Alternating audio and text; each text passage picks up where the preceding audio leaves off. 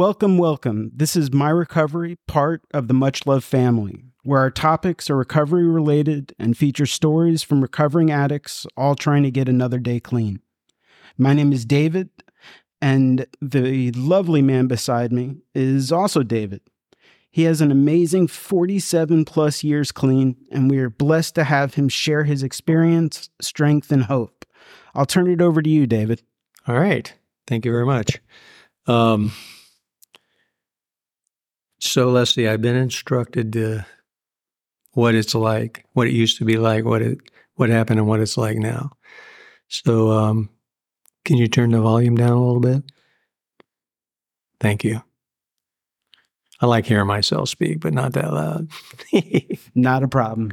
Okay, so I, w- I was born and raised in Tampa, and uh, I am only going to spend a a moment or two about you know what it used to be like because I don't think it's necessary beyond the um, purpose of identification. Okay, is he really an addict? I was an addict before I ever thought about taking drugs. I'd wake up in the morning and I was the first one up, wondering why nobody else was up. And I was busy, always getting into trouble. Um, I had an addictive personality. My mother would make cakes and we would play seek and destroy. She would hide them and I'd find them. and um, my mom had a very, very hard time. She was married to a selfish, self centered, self seeking, uh, womanizing drug addict. Oh. And, um, you know, for anybody listening that doesn't understand that, they don't think or do anything for other people. You know, it's all about them. You know, go figure, addicts. Um, so my mother abused me for the entire time we were together. And then when my father divorced her, when he left her, he took me with him, which nobody saw coming, especially me. And I was just as happy as I could be. Really? Oh, yeah, because I was leaving physical and emotional abuse for my entire life. Makes sense. And um, little did I know my father was going to abuse me in the fact that he used drugs with me. Uh, it, that wasn't abuse to me in my mind because I was already using drugs. And it was like, uh, you know, two hippies living together. and uh, I was the token kid, you know, because everybody around me was all grown up and I was fun to watch when they got me loaded. So I got loaded a lot. Yeah, exactly. And um, so the reason that my father took me with him is because he was afraid if he left me, she would kill me. Wow. And I, you know, obviously after all these years, I've uh, re- refined my ability to to share the impact of, you know, what it used to be like, uh, because you know the details don't really matter. You know, abuse, physical, mental, emotional, um, is abuse, and it really doesn't matter the form it takes. It's devastating, uh, especially to a child years later, uh, many, many years later, when I said something to my mother one day about her abusing me, her mouth fell open and she had this shocked look on her face. And she said, I didn't abuse you, you abused me. And that was interesting because, you know, perception is reality. And I think that because she was so abused by her husband, and in those days, you didn't divorce, you didn't leave your spouse. Uh, and that's just the way it was, even though my parents weren't religious at all. They, they never went to church. They dropped me off at church as a babysitter. Uh, they made me go to the church down the street. Um, but I was never uh, religious in any way, shape, or form. Um, never knew anything about God until my grandmother told me he was all loving and all knowing and all powerful. And so I prayed to him one night not to wet the bed because that's what the abuse was centered in to wake up in a wet bed. Mm-hmm. So I figured, well, God doesn't like me either. Because, you know, my brothers, my older brothers didn't like me. My mother didn't like me. My father was an invisible person in the house. He was there, but he really didn't exist. Um, he didn't participate in the family really hardly at all. Um, so, fast forward to uh, leaving with my dad, he got remarried, and uh, she was the stepmother from hell. So I went to the streets using, uh, robbed my grandmother and my uncle. Uh, they owned a, a, grocery store in Lutz. Um, it's Hungry Harry's now. Yeah, I, am familiar. I've been there many times. Yeah, that used to be my grandfather's grocery store. Oh wow! And I spent many happy summers there. It was the the reprieve from the, the abusive, yeah. And so um, I went to children's home. I went to reform school. I went, went to juvenile hall. I was in and out all the time. And then I went to re, uh, went to Naval Academy. My my grandmother spent way too much money to send me to Naval Academy for an entire three weeks. They they kicked me out. Um, I was not Naval Academy uh, material, and um, then I went to re, uh, children's home for a year. Uh, and then I went to reform school for a year after I robbed my grandmother and my uncle. And then I lived on the streets for the rest of the time. I was six, 15 or 16 when I got of, when I ran away from the children's home and uh, lived on the streets, uh, went to jail, got out of jail, hitchhiked to Canada, but ended up in California. Never had oh, a wow. never had a sense of direction. And I did all kinds of things. You know, I, I lied and cheated and stole. I, I was not your uh, hip slick and cool addict. I was. Uh, when I got to the program, I had a vocabulary of "f man," "you know, man," "hey man," "you got anything?" Uh, let's get something. Let's go steal, lie, and cheat and get something. I mean, that was my entire vocabulary, and that was also why my sponsor required me to get a dictionary when I got clean. So I had the big book of Alcoholics Anonymous and the dictionary. And um, for for those of you that may have a challenge with that, uh, Alcoholics Anonymous is our mother, and she gave birth to us and sent us out with blessings. And uh, our program is a direct um, copy of their program, with uh, the one exception of the culture. And the only difference between AA and NA is culture. Alcohol is a legal drug, and you know most of the drugs we use are not. Uh, obviously, there's the prescription side of it, but for the most part, it's illegal.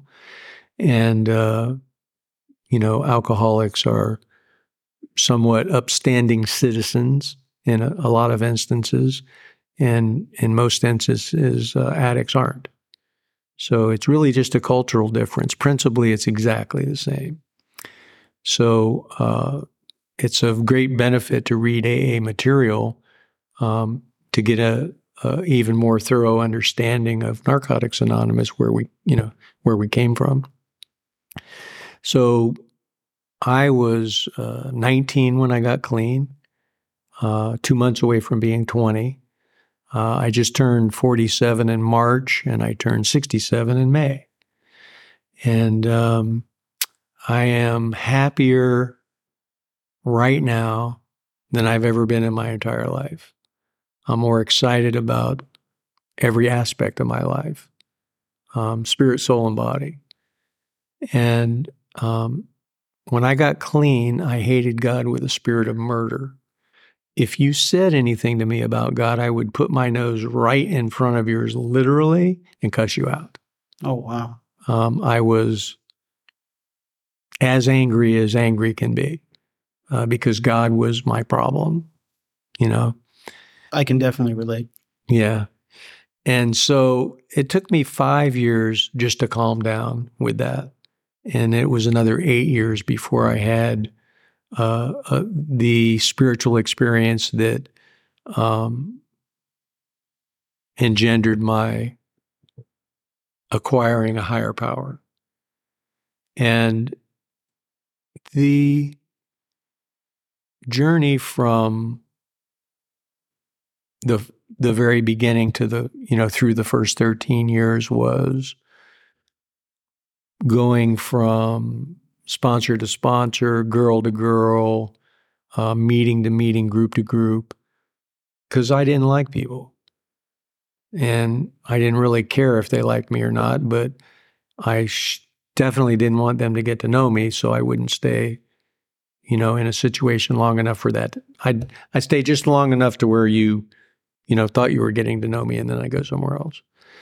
Um, and I wasn't one of those people that sit in a meeting and talk about, you know, I, I was really sick and I'm sicker than you and uh, I'm I'm a badass. I didn't do any of that stuff. You know, I just uh, I knew. Well, let me phrase it this way: I didn't know that I was a drug addict. I I I was in San Francisco. I was seventeen I was living in a a single occupancy hotel room on Market Street in San Francisco with five adult black males um, because I could panhandle more money in 30 minutes than they could in a couple of months. And so they really liked me. And, you know, we shot drugs together and they gave me the gift that keeps on giving, which is hepatitis. Fortunately, I got B, I didn't get C. Okay. But I had it for two years before I knew I had it. I did not know I was a drug addict because I was a drug addict. Uh, I never heard the concept of getting clean because I lived and ate and breathed getting loaded because I hated God as much as I hated everything else. You know, I hated myself. I hated you. I hated the sun came up. Oh shit, you're here again. Oh, we have to do this again. Uh, but I was too much of a coward to kill myself because I figured if I tried to kill myself, I'd either end up in a worse place or I'd end up with some really ugly old woman taking care of me with bad breath that didn't like me for the rest of my life. So I just, you know, uh, I, I did a lot of psychedelic drugs, but I did every drug that was available in the time that I was getting loaded. Um, I only did heroin twice that I know of. Okay. I, I smoked it once and then I snorted it once, but I never, uh, I shot um, uppers and downers in Coke but I never shot heroin because my mother, um, she would dig her fingernails in my face and call me penis and weenus and bastard. And she would tell me I was going to end up just like my heroin addict brother. And thank God she did, because that gave me the hateful motivation to make her wrong. And um, so I actually um, did uh, snort heroin for the first time the day before I got clean. Oh wow. Really? And the they okay, so I was in a restaurant dining and dashing. That's where you sit next to the door so you can mm-hmm. you know re, you know escape after you eat without paying. And uh, I was sitting there, was in Culver City, and this guy named Al Galinas came walking out of the back of the restaurant and my mouth fell open because I never saw him other than under the pier ripping people off with a buck knife. And he had that wiry hair that was scattered everywhere. And he had these thick Coke bottle glasses that were always taped together and broken. And uh, he walked out of the back of the restaurant and his hair was combed and he had regular clothes on and his glasses weren't broken and he was smiling. And I was like, what the heck happened to you? And so he started taking me to meetings. And uh, he was going to AA because in those days, everybody went to both programs. And, uh, you know, because he knew who I was, um, he only let me stay at his house one night. And then he gave me to another guy that gave me to another guy that gave me to Impact, the drug recovery house, where I told them, Oh, I got to go. I got to go get my stuff. Uh, I didn't have any stuff. Uh, my last residence was a bomb shelter that I burned down or up, I guess, depending on how you look at it. And um, so I left and I, I went to the, the dealer's house and they found out, you know, what was going on with me. and they got me as loaded as they could and dropped me off at the at Impact.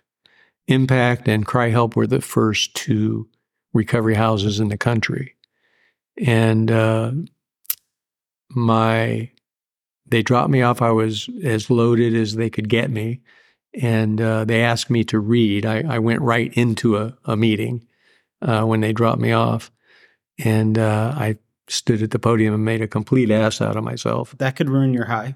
Yeah. Um, it, it, didn't, but because I mean, I really, literally, I had no idea what I was getting into. Um, but because I had hepatitis for two years, I was tired. And I had gone to the hospital and they let me out. And, um, it, you know, it's a lot, it's hard work living on the streets. There's no check at the end of the week. And um, so I went to the drug recovery house thinking, you know, I'll get my shit together. I'll smoke dope. I'll get a girlfriend. I'll get a job and everything will be cool. And uh, little did I know what was going to happen. You know, steps and principles and morals and values and dictionaries and learning and being with people that told me to keep coming back. And it was like, what the fuck is wrong with you? Because nobody ever told me to come back. They said, don't even look back, just keep moving. And so I stole and lied and cheated for a while because I was an addict. I didn't have anything, didn't know anybody. Uh, got on welfare. Um, decided I didn't want to do the welfare thing anymore, but I wanted to live where I was living. And the guy was so rude, he locked my stuff up because I wouldn't pay him. So I called the cops on him and they took me to jail. I had some outstanding warrants. Oh. Um, so they made me a a coffee maker and quickly changed me to a uh, cleaning ashtrays because uh, I was not good at making coffee. Uh, and then a little while later, they made me a, a treasurer, and I commingled the funds somehow. I don't know how that happened. Um, but anyway, I, am actually know, the treasurer. so, so you know, I, I I went through my trials and tribulations of of being an addict, clean, uh, doing things wrong. Uh, my sponsor said uh, no sex for the first year, and I almost abided with that. I I had this one girl, and I don't remember ever sleeping with her, but I remember waking up one morning at three o'clock in the morning and she was sitting next to my bed staring at me. Uh, but I was in a, a second story uh, community house where you had to have a key to get in, and she didn't have a key. So that kind of cured me of, you know, looking for a girlfriend for the first year. Besides, my sponsor said if if anybody's interested in you, turn and run as fast as you can because if they're interested in you, there's something very wrong with them.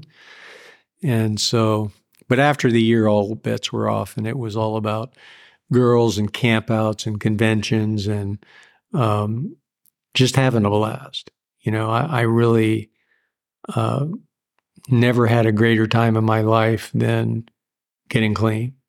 You know, because I, okay, so the first morning when I woke up, I was sitting next on the edge of my bed, except for I wasn't in my body. I was up in the ceiling looking at myself. Scared the shit out of me. And I went right back into my body. And then after that, I felt this black feeling. It was like a physical feeling, and it was really evil. And so I started telling people about these experiences, and they started looking at me funny. So I stopped telling them about it because it was really weird to them. But long story short, after about 90 days, I, I recognized that that out of body experience was me being at zero from living on the negative side of zero all my life. I had never been at zero. And I didn't know what feeling good was because I spent all my time not feeling at all. Um, once I had a, you know, a brush with glue. That was the first thing I started. I sniffed glue. Then I sniffed gas, smoked cigarettes, smoked dope, you know. And I went down the ladder. You know, I didn't get high, I got low. You know, they call it getting high, but it's it's not. Mm-hmm. It's a lie. And so um, in that first 90 days, uh, I was very brain damaged from the drugs that I had done. And because of that, I was very hard to manage.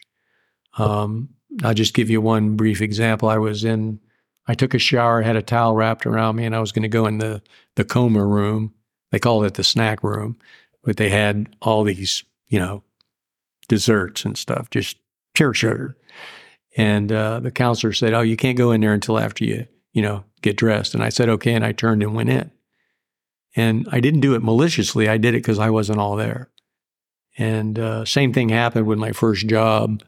Uh, when I got out, um, the painter told me, no matter what you do, don't put the roller on the expensive paneling. We're painting the ceiling. And he had me so uptight and scared, I took the roller. I said, okay. I took the roller and rolled it right on the paneling. So, again, I, I just want to give you an idea of the condition that I was in um, because there's so much greater things to talk about than the mess, the, the pollution right? And so on the 89th day, they shaved my head and they had invented a, a, bunch of things that they would make people do, like they put a toilet seat around your neck. Really? And they would shave your head. Uh, they would give you uh, special clothes to wear.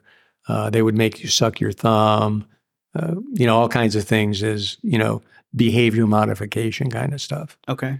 So the directors were out on vacation, and when they came back and they reviewed all the stuff that I had been doing while they were gone, they kicked me out on the 90th day and they dropped me off at an AA clubhouse called the Zoo in Pasadena. And it was a zoo, you know, and I was one of the animals I fit right in. You know, there were people using in the parking lot, uh, people drunk in meetings, uh, high in meetings, uh, drive motorcycle through, throw chairs at each other. Just you know, oh, really? It was it was a live situation, and um, so anyway, um, I was going to AA meetings and NA meetings, and I would spend weekends with this group of easiest way to describe it is mothers and fathers to me. You know, they just basically felt sorry for me and they said, we, we need to take this kid and, you know, teach him. And so we would study the big book every weekend. Um, and uh, there was Bud Hangstrom, the pedophile. There was Janet, the biker chick uh, that was skinnier than a rat and ugly as hell and very nice wasn't sure whether she was gay or straight. She would switch back and forth. And then there was Peppermint Patty and Jim Beard, who were in competition with who could get divorced more times. And uh, and then there was my sponsor, Eddie Hall, who was the most magnificent hippie in existence, you know. And um, and then there was Bill Skiles and another guy, I can't think of his name, but they would tell me things like give all your love, care, and attention to the thing at hand. Um, if you're not happy, you're not doing it right. And these things were inconceivable to me because of the rage and the hate that I had inside, hidden under the auspice of a hippie. You know, I had long hair, I had bright uh, red hair, believe it or not. And, um, you know, I was just doing the best I could.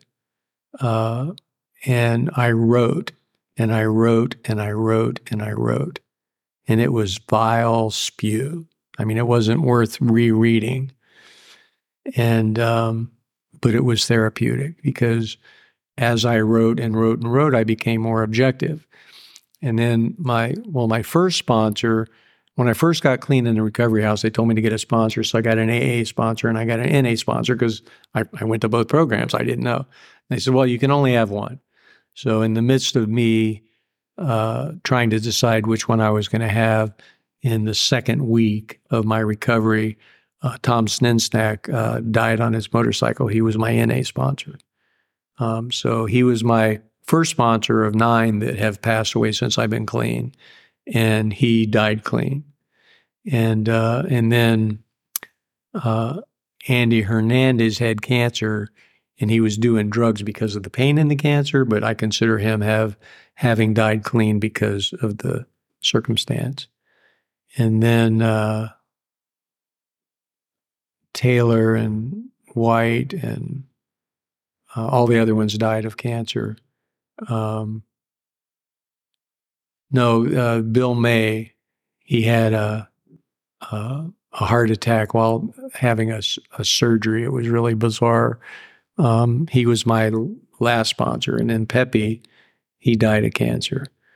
Um, and uh, I I've had after my first year, I've had 60 sponsors. I've moved 60 times. I've had 60 girlfriends.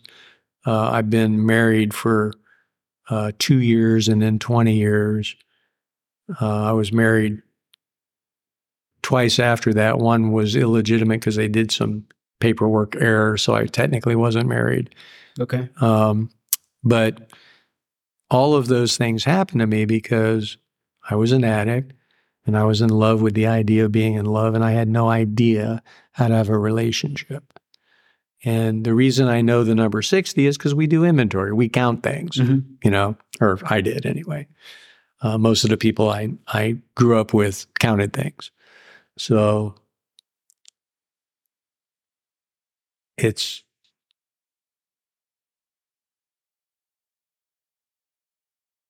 even though I hated God with a spirit of murder, it didn't affect his love for me at all. So he dropped me off in NA, and NA took me to God. And so when I was 13 years clean, I moved into this area, Riverside, California, and there was a couple, a married couple that was running the area, totally personalities over principles. And I'm a book guy. You know, I'm a traditions guy. I started a home group and totally messed with their situation. So they would send a bunch of their newcomers in to mess the meeting up and keep me from, you know, messing their deal up. So the dude wanted to fight me in a meeting, and he was an old dude. I mean, everybody was old to me because uh, of my age, and um, I'm a coward. So I mean, I mean, I was a coward. I'm not anymore. Uh, but back then, I was a coward. I fighting never, you know. And then he had a guy attack me in a meeting, and I knocked the guy down four times sheerly out of fear. And I told the guy, you know, would you please stop? And he kept getting up. So after that, I had my uh, spiritual uh, encounter with God, and I got a higher power. So it took me 13 years. And because of the place I was living uh, being what it was, I didn't go to meetings for eight years. I went to church. And then circumstances took me back to Tampa. Um, and I went back to meetings just like nothing ever changed.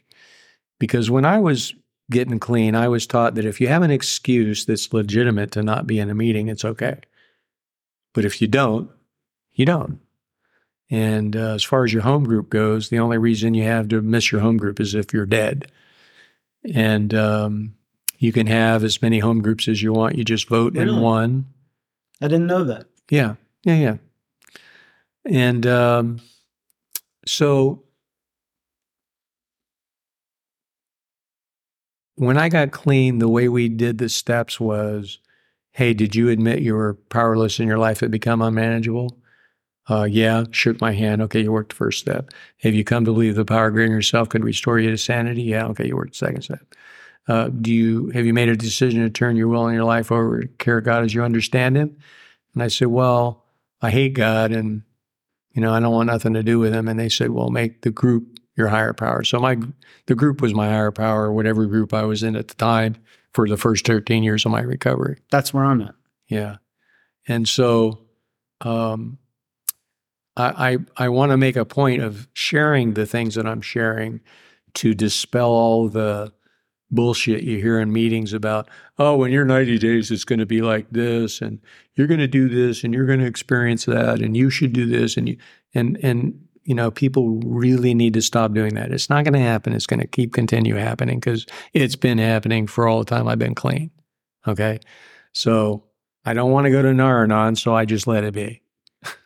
You know, because that's your choices. You can go to Nar-Anon. What's Nar-Anon? Nar-Anon is like Al-Anon for Oh, NA. okay. Okay. And and so in uh, uh, Peppermint Patty was uh, my sponsor for five years. She she was the best sponsor I ever had, and she made me go to Al-Anon. And I would sit in an Al-Anon meeting, and these old ladies are knitting and they're talking about stuff, and I had no idea what was going on. And I just told her, I said, "Listen, I'm just going to let people do whatever they want to do. I don't need to try to control them or blah blah blah. Just as long as I don't have to go to those meetings anymore." and that was my experience with Nar-Anon. Uh, because again, in, in the beginning, you know, there was no Nar-Anon, you know, and the Nar-Anon meetings that I went to, I had really the same kind of experience I had in Al-Anon. I mean, I just, I don't want anything to do with that because I'm selfish and self-centered. I don't give a shit what you're doing. You know, you could do whatever you want to do. And I'm not responsible for your recovery. I'm not responsible for you getting loaded. And um, the way that I talk in meetings and the things that I say, if, if they trigger you, that's your deal. It's not my deal. I have no way of uh, knowing what's going to trigger somebody or what's going to whatever, right? And that's why we share our experience, strength, and hope. I'm not God. I don't know what you need to hear. I don't know what you don't need to hear. And it doesn't matter because the only thing I'm supposed to share when I'm here is my experience, strength, and hope.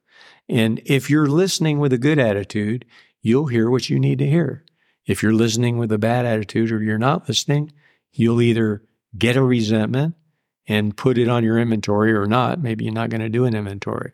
You know, it doesn't matter because everybody, nobody was responsible when they were getting high because their life was unmanageable and they were crazy, right? And they were powerless. But now that we're clean, we are responsible for our recovery. And I don't believe in the word relapse. Relapse is a victim word.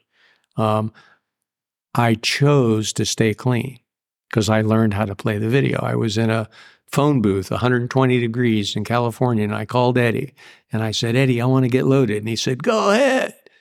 He had this gravelly voice. He was he was the hippest guy in the world. Just go ahead. And I said, What the hell are you talking about? You're my sponsor. And he says, No, get loaded right there in the in the phone booth. What do you do? I steal, lie, and cheat. Then what do you do? I steal, lie, and cheat some more. you know, I got out of the phone booth I didn't want to use because he taught me how to play the video. One of the most valuable tools that I that I learned in my recovery. Play it all the way through. That's right. And then he made me sit in the mirror and tell myself I love myself and I forgive myself unconditionally, followed by you're a MF and liar, you're a sack of shit, because that's how I felt. And that's where I learned to act as if until it's true. So I sat in the mirror for five years telling myself I love myself and I forgave myself unconditionally. And then I loved and forgave God and I loved and forgave my mother. Oh, that's a good one. My sponsor says to me one day, he says, You got to forgive your mother. And I'm like, Right. How am I supposed to do that? And he says, Repeat after me. I forgive you, mom. And I said, I forgive you, mom. And I said, Oh yeah, I feel much better now. and he said, he said, Well, okay, so you, just forgave your mother. Congratulations. And I said, What the hell are you talking about? And he said, Okay, so when the ping goes off because you think about her, or somebody says something, or she's coming into a room or leaving a room, or whatever it is, and you have the ping go off, you remind yourself that you forgave her. And you keep doing that until there's no more ping. And I did, and that's what happened. I said that I love myself in the mirror until I felt like I loved myself in the mirror. Right. And um, Is that kind of like fake it till you make it? yeah, act as if, you know, because if you believe in a lie, the reason you believe in the lie is because you bought the lie. And you can trade the lie in for the truth anytime you want. Right. And it takes what it takes. But when you are open minded and willing and honest, you know, in the beginning, I had to be honest about being dishonest. I had to be honest that I'm a lying, cheating thief. You know, I took the money from the treasury. Okay, I'm sorry. I wasn't sorry, but I said it because that's what you're supposed to say, right? And, you know, I would hurt people's feelings and I would say, I'm sorry. I wasn't sorry. I didn't give a shit. Just going through the motions. Yeah, yeah. For the first 15 years of my recovery, um, I'd be having a conversation with somebody just like I'm having with you now, right? Well, we'd be talking more than, but I would picture myself beating the shit out of you. Really? Yeah. And I asked my sponsor, and he said, Well, that's just part of, you know, your being an addict, and that'll pass. He didn't tell me it would take, you know, 14 more years. But um, yeah, I mean, I wasn't going to hit anybody, but it was there. And I had using dreams. And I said, You know, I don't understand. I'm having using. He says, That's the greatest thing. Using dreams are the greatest thing. I said, Why is that? And he says, Because you have the energy to use, but you're not using it, so it comes out in your dreams. It's a healthy release of something that you don't want to physically actually do. And I had my last using dream uh, at about nine years. And so the story goes like this In Alcoholics Anonymous, if you read the very first one of the very first pages in the book, it says, We are more than a hundred uh, men and women who have recovered from alcoholism. Recovered. Okay. okay. And one of the things in NA that's archaic, that my opinion, which I give very little, but I'll take license here, um, is that uh, people don't understand that the word cured and the word recovered are two different words for a reason because they have different meanings. If I break my arm, I go through a period of recovery. Then I get the cast off and I'm recovered. But that doesn't mean that I can't break my arm again. I'm not cured from breaking my arm, but I'm recovered. Now, recovered might be uh, my arm's all messed up and deformed because the break was really bad. Or it could be like you never knew it was broken ever unless I told you. So that's, you know, one end of the spectrum to the other. Mm-hmm. But broken is broken and recovered is recovered. And and we are broken people in the fact that when we ingest a mind mood altering uh, substance, it triggers a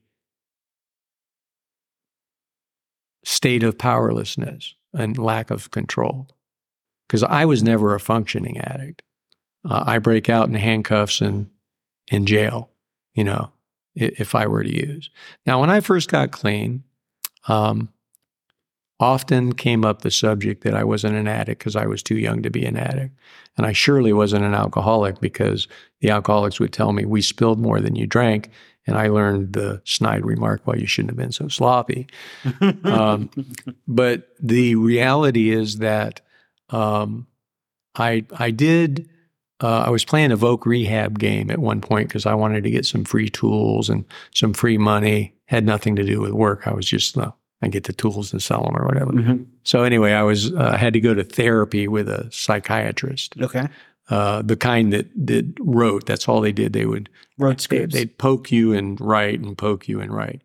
So one day I said to him, I said, ah, "Yeah, I don't think I'm an addict." He stopped for the first time, put his glasses down on the end of his nose, put his pencil down, and looked at me and said, "Do you mean to tell me after everything you've told me that you could even consider you're not a drug addict?" I didn't know. I'm a crazy drug addict. I, I, I can't think well.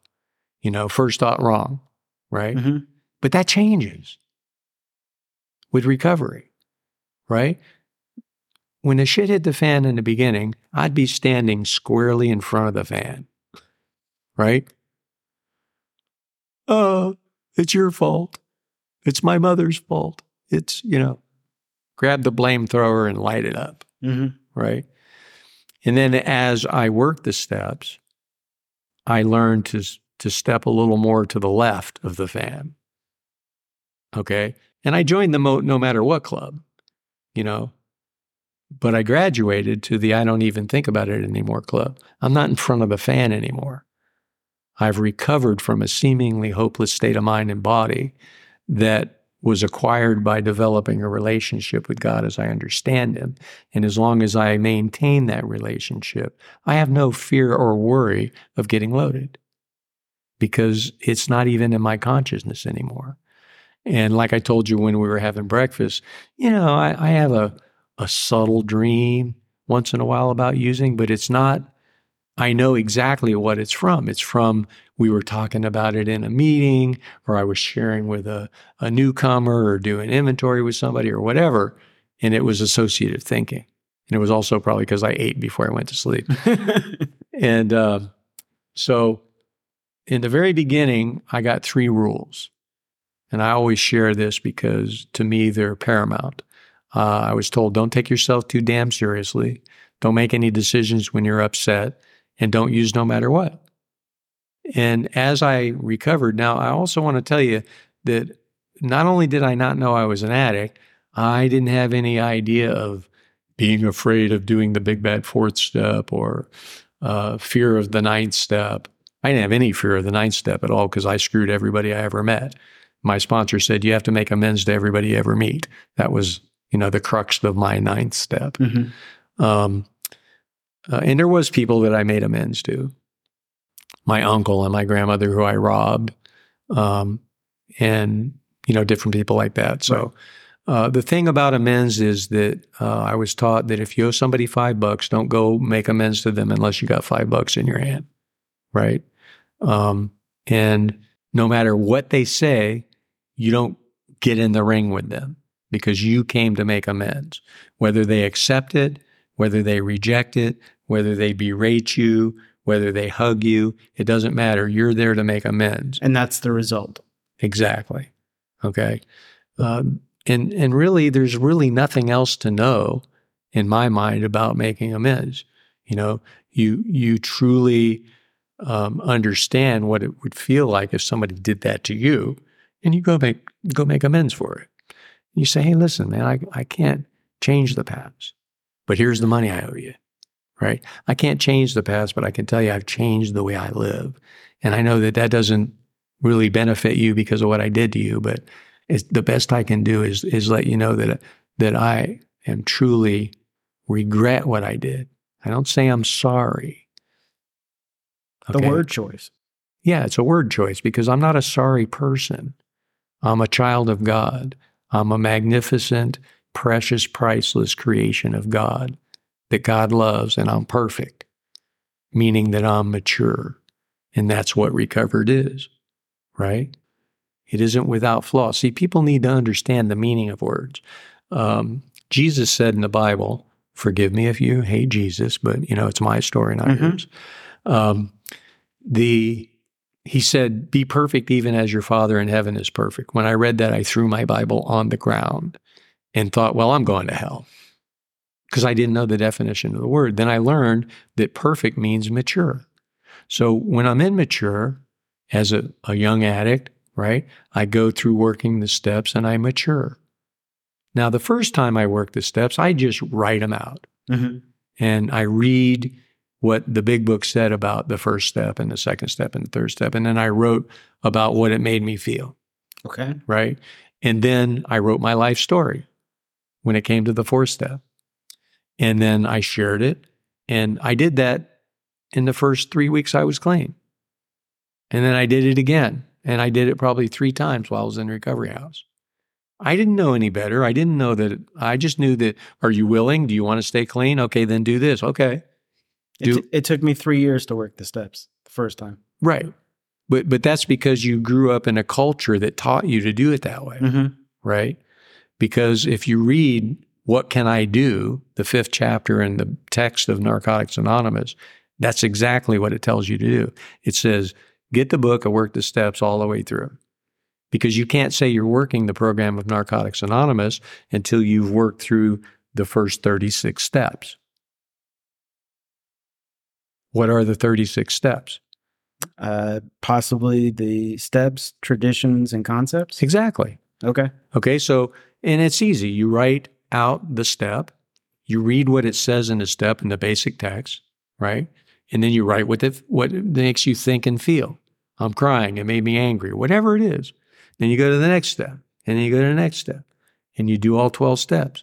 Then you do the same exact thing to the traditions and the concepts. And when you're done with that, you can say, I am a part of the Narcotics Anonymous program and I'm working the program. Right? And a better word than working is practicing.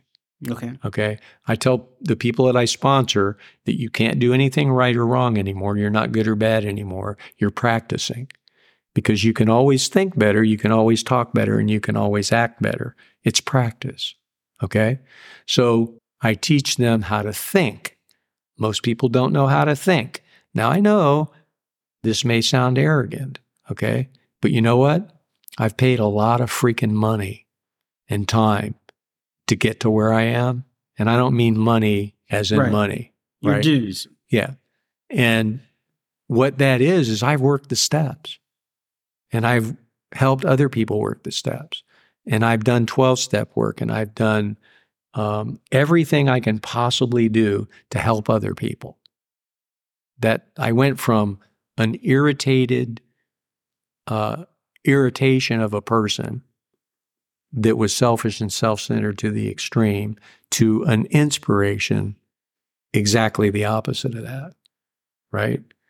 And if I wouldn't have done those things, I don't think I would have been able to stay clean through being in hospice, 121 pounds in a wheelchair That's that's crazy. in 2001.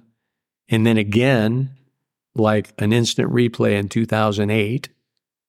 But then, even worse than that, in 2013, my oldest of my three magnificent, beautiful redheads died.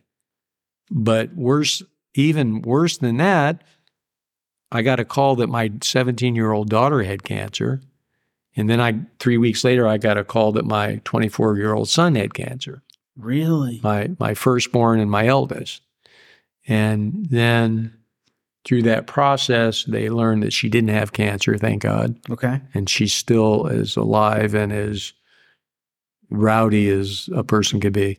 Um, and uh, Brett uh, passed away four days after he finally let me go see him. He wouldn't let me come see him because he had a resentment. But then God did the miracle thing, and um, he asked me to come. And I thought he was going to recover, you know. And when I saw him take his last breath, there was a live shot of morphine in the freezer because that's what's there when you're in hospice in case of an emergency. And I knew it was there, but I didn't even think about taking it. I didn't get pissed off at God. I didn't get pissed off at my son. I didn't get pissed off at anybody. You know? Even yourself. Yeah, because I learned that, you know, it was like when we were talking about you being pissed off at yourself. You're not pissed off at me. No. You you, you know all the crappy things I've done that I've shared with you, Mm-hmm. but it didn't make you like me any less. It didn't make you resentful towards me or any of those kinds of things. So I told you, switch chairs. You know, sit where I am looking at yourself. Now treat yourself the same way you just treated me. Right? Because if you can treat me that way, you can treat yourself that way. And and it's a lie that you can't. It's just something that you believe that isn't true. Something that that's for me very hard, but I I, I know it it can be easy. That's right. Because if you say it's hard, it is. If you say you can't do it, you can't. But if you say, I can do it, I will do it, I must do it, and you work on it, it will happen. And if you don't believe me, just look around. When I got clean, 90% of the people that raised their hand in the meetings had less than a year. In most meetings now, 90% of the people that raise their hand have more than a year. It works.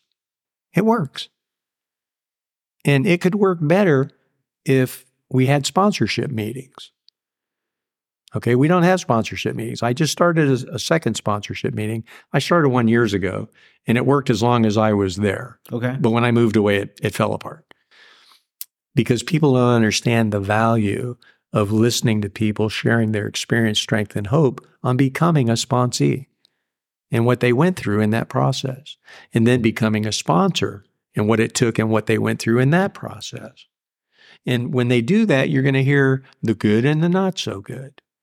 And so you're going to learn hey, I could be a better sponsee because I heard this and that and the other, right? Mhm. Or I could be a better sponsor because I did this, that, and the other. And the culture will get better, right? And it's getting better, but it's just getting better a lot slower, right? Uh, I call them OD meetings, open discussion Okay. be, because they're necessary, but it's not necessary to continually throw up, right?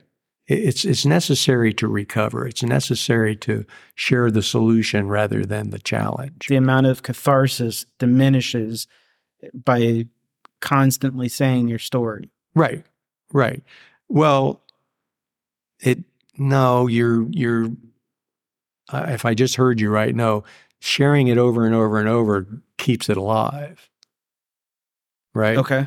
If I cut my finger, I say, "Oh, dude, I cut my finger," And and I'm going, "Hey, rem- remember last week when I cut my finger? Oh yeah, hey, remember a year ago when I cut my finger?" It's like, dude, right? It's like the old story about the two monks that left the convent to take a message to another convent, and the monsignor told them that you remember, you don't talk to women, you don't touch women, just go there and come back. So they're on their way, and this damsel in distress, you got to get across the river. And the guy picks her up and he takes her and puts her down, and they're walking along. And the other guy, he's huffing and puffing and snorting. And the guy says, "What's what's your problem?" And he says, "Well, you you you you you talked to that woman and you picked her up." And I said, "Yeah, but I put her down three miles ago, and you're still carrying her, right?" yeah. Yeah. So let go and let God. Turn it over. I used to tell my sponsor all the time, I can't turn it over. He said, Why not? He said, Because it's going to land on me. I was paranoid. hmm You know, I just figured there's no way anything good can happen to me, you know, because I, I was born under a bad sign. I walk under a black cloud. I mean, it doesn't matter what I do, everything I touch turns to shit. That's who I was. Solid, that's who I was. And that's where I came from. And that's how the program changed me because I did it to the best of my ability. Uh, I had a, a, a dyke biker chick one time share. Um, she told me, everybody said you wouldn't stay clean. This was like a few years later. hmm And, and I said, who's that? And she said, everybody. You know, now I never think like that. I don't look at somebody and go, oh, he's not going to stay clean. I, I mean, I don't even know why that would be in somebody's consciousness, but that's just the way that I am. Right. But I, I want to tell you this because I think this is very, very important. Most people, this is the way they think.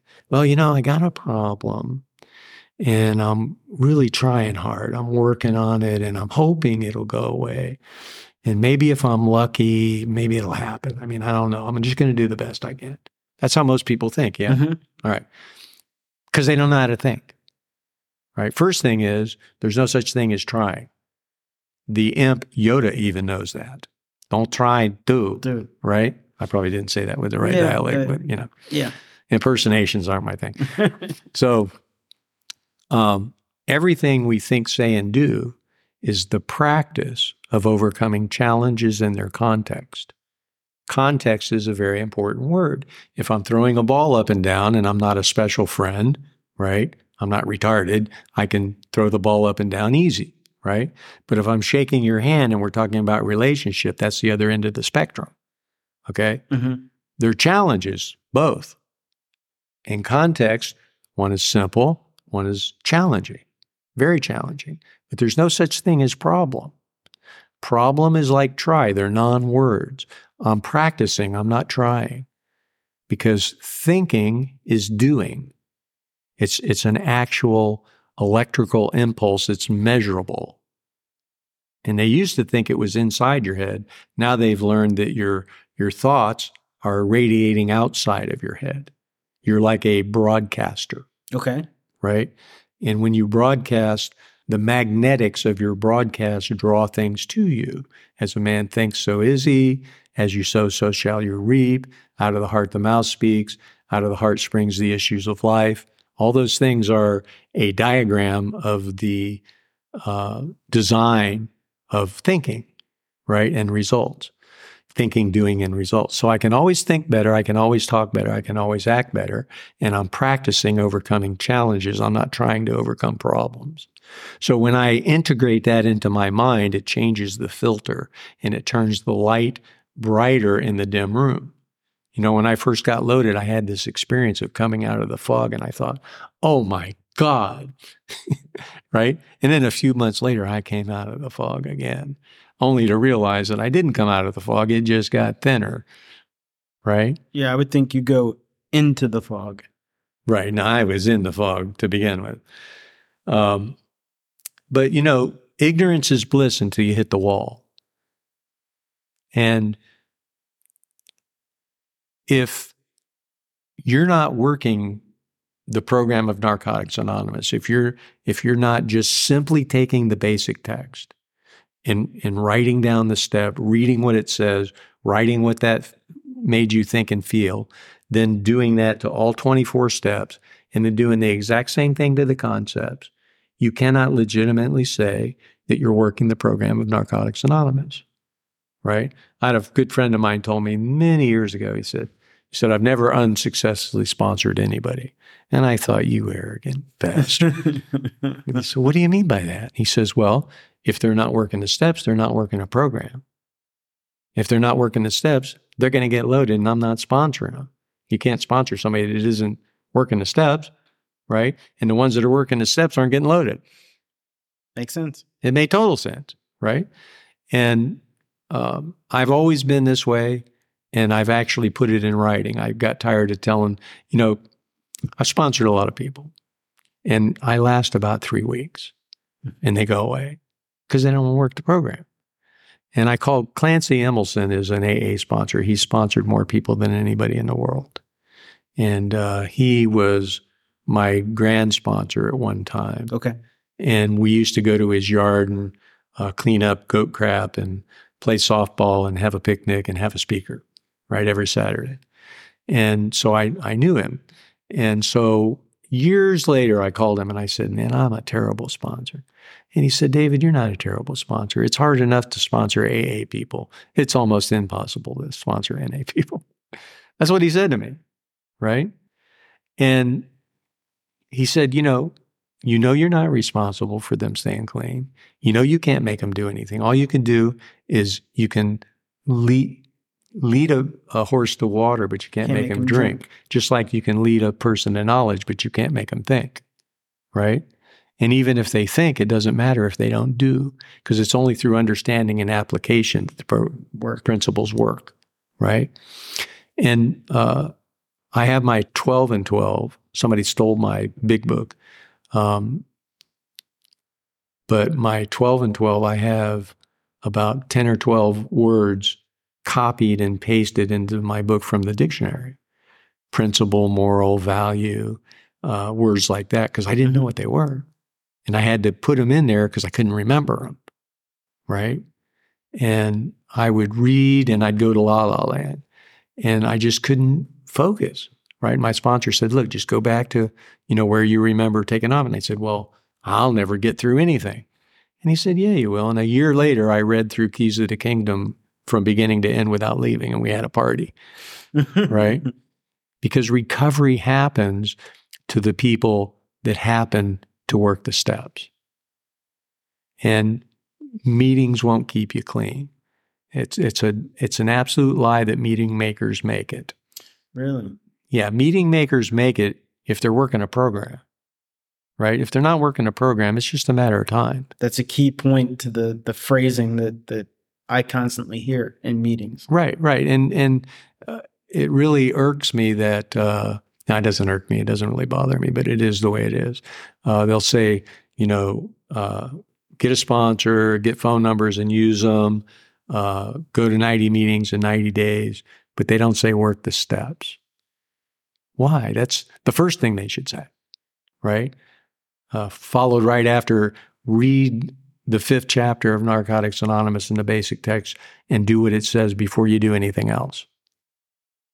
But they don't say that either, right? Mm-hmm. So I started a sponsorship in Holiday, a sponsorship meeting in Holiday on Tuesday night at seven o'clock. There's a little plug, um, and and that's what you hear. You hear how they became a sponsor, uh, a sponsee, and then how they became a sponsor and the the the good and not so good in that. Um, I mean, you know, look, I I could talk for hours more.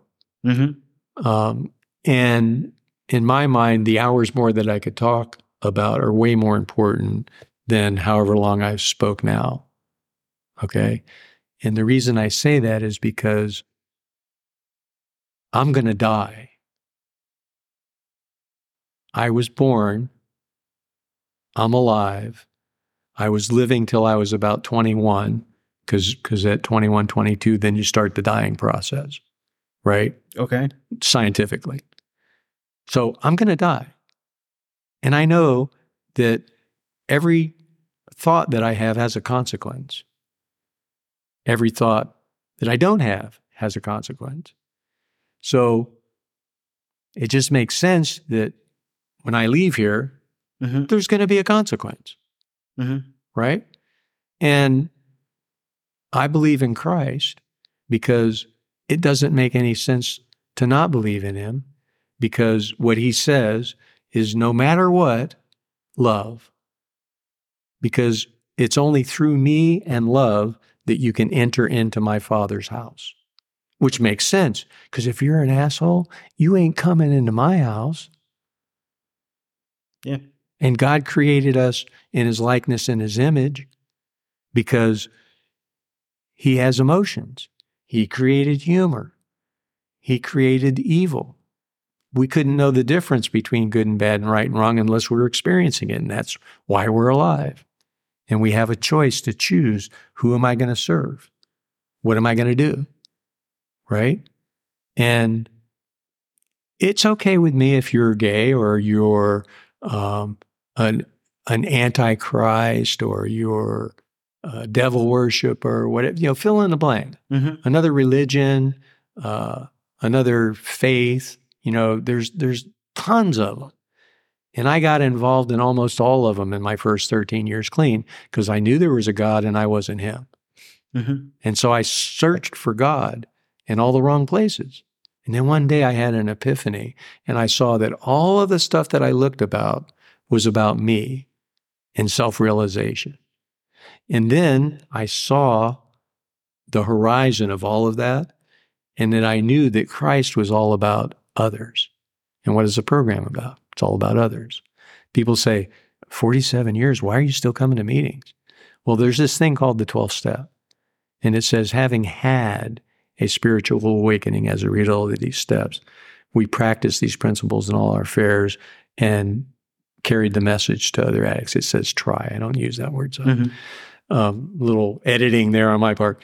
Um, but that's why I still come to meetings because I'm giving back the life that was given to me. And I'm here to tell you that if you're not working the steps, you're living in the basement of your magnificent mansion. And I'll just close there. Thank you so much for that. I, I'm so appreciative. Uh, it's amazing to to hear your insight from your your experience. I, I can't thank you enough. And I, I wanted to do, you know, this is a new segment on the podcast um, where we're going to delve a little delve a little deeper on a few topics. Uh, these are some questions I, I've come across in my recovery. Some are from family, some are from friends, and some are ones that that interest me. Um, and, and we'll just do a few. So uh, I, I've got one on support or sabotage, H- how to help or not help a loved one in recovery. So the the the impact of, of family uh, and loved ones on recovery, um, some of your personal experience with being supportive in relationships in recovery, um, maybe some tips for supporting a loved one in recovery, um, the importance of setting boundaries and avoiding enabling behaviors. And, and then lastly, just some challenges and rewards of, of building healthy relationships in recovery. So, really, relationships in recovery, how, how others can support us as addicts, and how an addict can support other addicts. Well, I think most of my answers are going to be brief because I Yeah. don't I don't see a lot of um, reason to to go deeper than just to say that um, Patty made me go to Al-Anon in the beginning, And Nar-Anon is the same thing as Al Anon, but it's NA. And of course, it didn't exist yet. And so uh, Al Anon teaches you how to deal specifically with other uh, people that are addicts. Mm-hmm. And um, I hated it Okay. because I don't give a shit what you do. That self centeredness. I don't need to fix. Yeah, exactly. I don't need to fix you. I don't need to think about you. I don't need to deal with you because you're your own person. You do whatever you're going to do, and I don't have any control over it, which is true whether I'm an addict or not. Mm-hmm. And so I didn't go to Al Anon anymore. Uh, I, I got one program. I mean, I I I grad I gradually uh, I went to both programs for 15 years. And then around 15, 16 years, I stopped going to AA entirely. And it was no other reason than the fact that of my age and the fact that I'm an addict, Mhm. right? Which includes alcohol, obviously, and also includes cigarettes, but a lot of people aren't ready to deal with that And yet. caffeine, I'm sure. No, no, caffeine is uh, it's mood changing and, and mind altering. So I've never seen anybody go for old coffee grounds and remake coffee, but but I've personally gone through ashtrays and Got cigarettes. you know that kind of thing. So anyway, uh, and we talked about this at breakfast. Uh, losing the addiction of cigarettes was harder than getting clean, and um, uh, so anyway, that's another story. Um, I haven't smoked for forty-two years, Wow. and I'm very grateful. And I will never pick up a cigarette. I don't give a shit what happens, right? Um, so the you know the only answer I can really give to that is that I've sabotaged myself in many ways on many different levels, and uh, I'm still doing it, um, and I'm very aware of it, and I'm very active in changing it, which is a that is a, a deeper whole Mhm. thing, you know, because like I said, I could talk about hours. Right. And, and the more important thing is the spirituality that I have. That is the most important thing. Um, I spend, I sp- yesterday I spent two and a half an hour hours meditating, Wow. and um, creating a practice of doing that twice a day because I'm not getting smarter. I'm getting deeper. Okay. Um, I'm never a teacher. I'm always a student. And I'm a student that's always willing to give. But I'm not a teacher. What am I going to teach you? I'm not going to teach you anything. You're going to learn what you want to learn. And you're going to listen to who you listen to, and you're not going to listen to who you not listen to. And you can sabotage yourself in not listening, or you can sabotage yourself for listening, depending on what voice you're listening to. And these things are things that everybody has to learn on their own.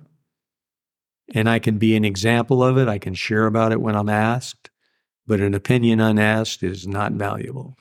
What about how loved ones should help us to, to the best of their ability? You know, how, how do they support? How, I mean, you, you've been uh, 47 plus years. You've got, uh, I think, a great perspective on that. So, how would you, what would you have them, you know, what direction would you point them in? Well, okay, so I have a family that is not a family. Mm-hmm. Uh, my my family, uh, my sister doesn't call me, "Hey, how you doing? What's going on?" And my brother, my older brother's drinking himself to death, doesn't give a shit, doesn't want to talk to anybody, you know. And my younger brother is, I'm not going to say anything about him at all because Okay. it's not appropriate. Um, I I love them, and I would do anything I could do for them, but it that isn't the situation. They don't come to me because that's that kind of family. My mom and my dad have passed away. My oldest brother passed away of of addiction. Um, my father passed away of addiction, um, and um, the I always tell people the same thing. Read the family afterward in a, in the Alcoholics Anonymous book because that's where Al-Anon came from, Okay. and it tells you exactly how to deal with family members that are addicted. Okay. Okay, and um, most of them never read it. No. But you know, again, all I can do, you know, you can lead a horse to, But to that's- water, but you can't make him drink. I, I, I wasn't. I mean, I, I've heard of Al-Anon, um, but I, I didn't know that it, it came from.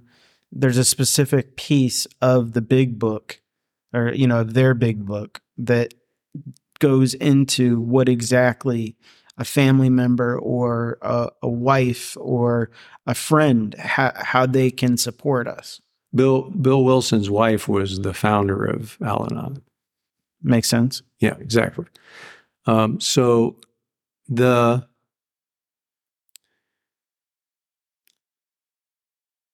the the thing I have to share with you is after my last sponsor passed away, Bill May. Um, it's kind of hard for me to get a sponsor because everybody knows my story. Um, I don't want to be your sponsor.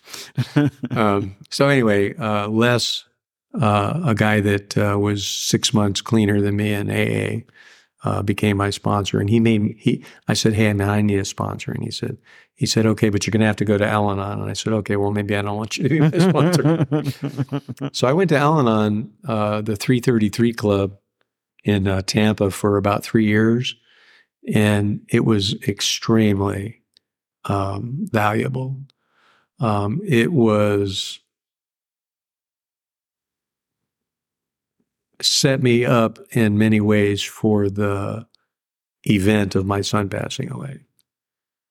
Um, I think without it, I could have had some very traumatic responses of guilt, shame, and remorse.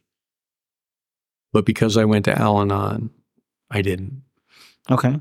So, and, and Les said that everybody that he knows that goes to both programs has a much richer program. And I haven't gone to Al Anon since then, but it isn't because of any specific reason. See, just I, I just my life is busy. always always thought that was for others and that there was no benefit for me as an addict to go to it. So I mean that that's something that I wouldn't have thought of, but it it it, it makes sense that that could enrich your recovery. Oh, yeah, yeah. And so, I mean, sabotage is just not understanding how to love yourself. And if other people are sabotaging you, um, it's just because you're putting yourself in the place of being a victim. Uh, because you don't have the ability to do anything to me that I don't allow you to do.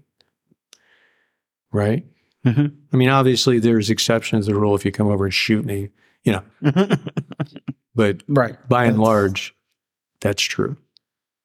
Okay.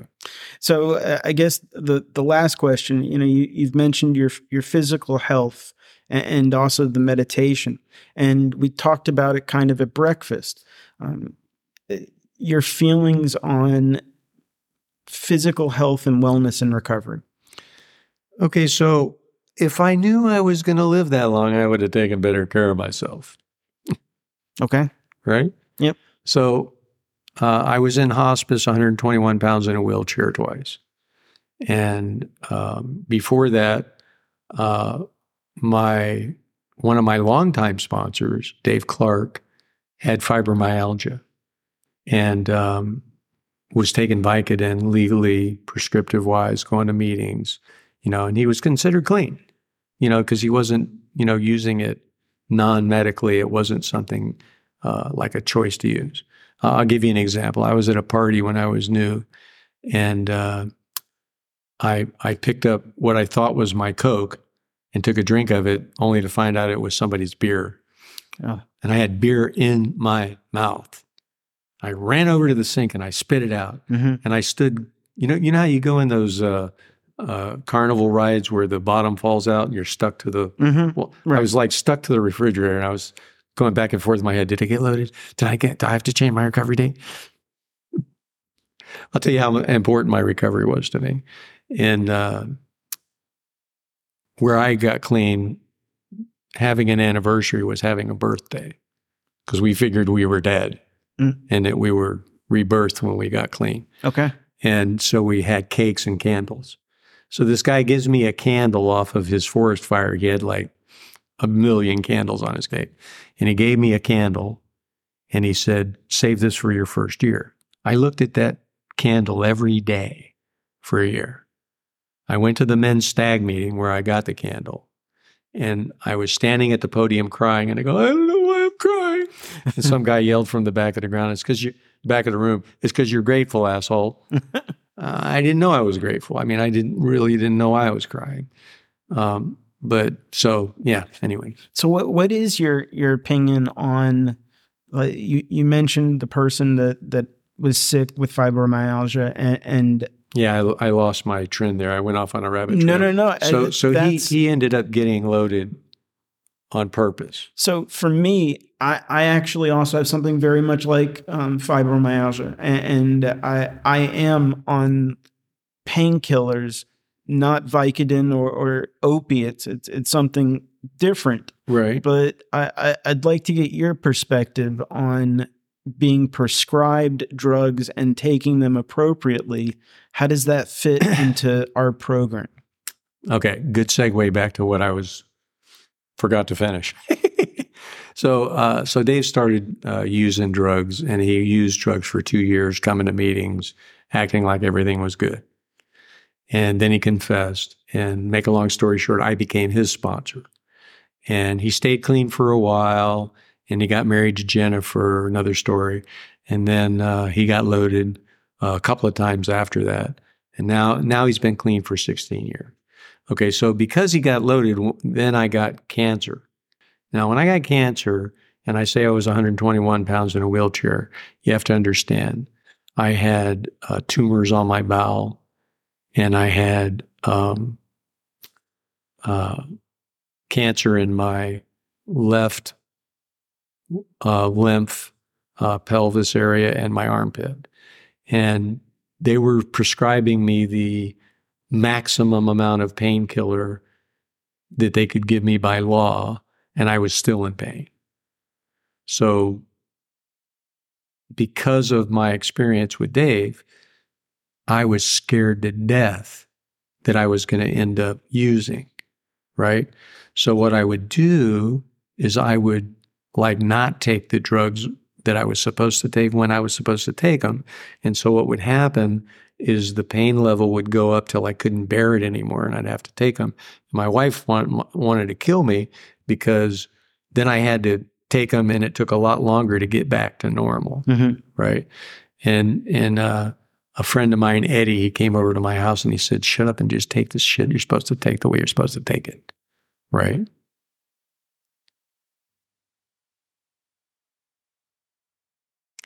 And, uh, people in the program have always loved me, the, the ones that matter, Mm-hmm. you know, and uh, they've always been there for me. And um, so, anytime I talk to people about medication and recovery, I tell them all the same thing. Okay. Addicts have no business telling you what you should do. I can share my experience, strength, and hope with you, and you have to derive your own decisions however you do that. Okay. But don't let somebody that doesn't know their ass from a hole in the ground tell you what you should do. And that's why it's emphatic that you don't use you in a meeting, you use I. I did this. I didn't do that. I, this is my experience, strength, and hope. I don't know what you should do. I'm not God. Very important, no matter what the subject. Okay. Um, I I can't thank you enough. I'm again so appreciative that that you've you've given me this this, this opportunity to to listen to your story and and to learn from you. I I I know your feelings on being a teacher, um, but I, I I do want to let you know that I in our short time in our short conversations just so far, I you've made a, a huge impact on me. And, and I want you to know that. And again, I'm so appreciative. And I thank everyone for listening, and we'll see you on the next one. Thank you, David. I really appreciate the opportunity to share.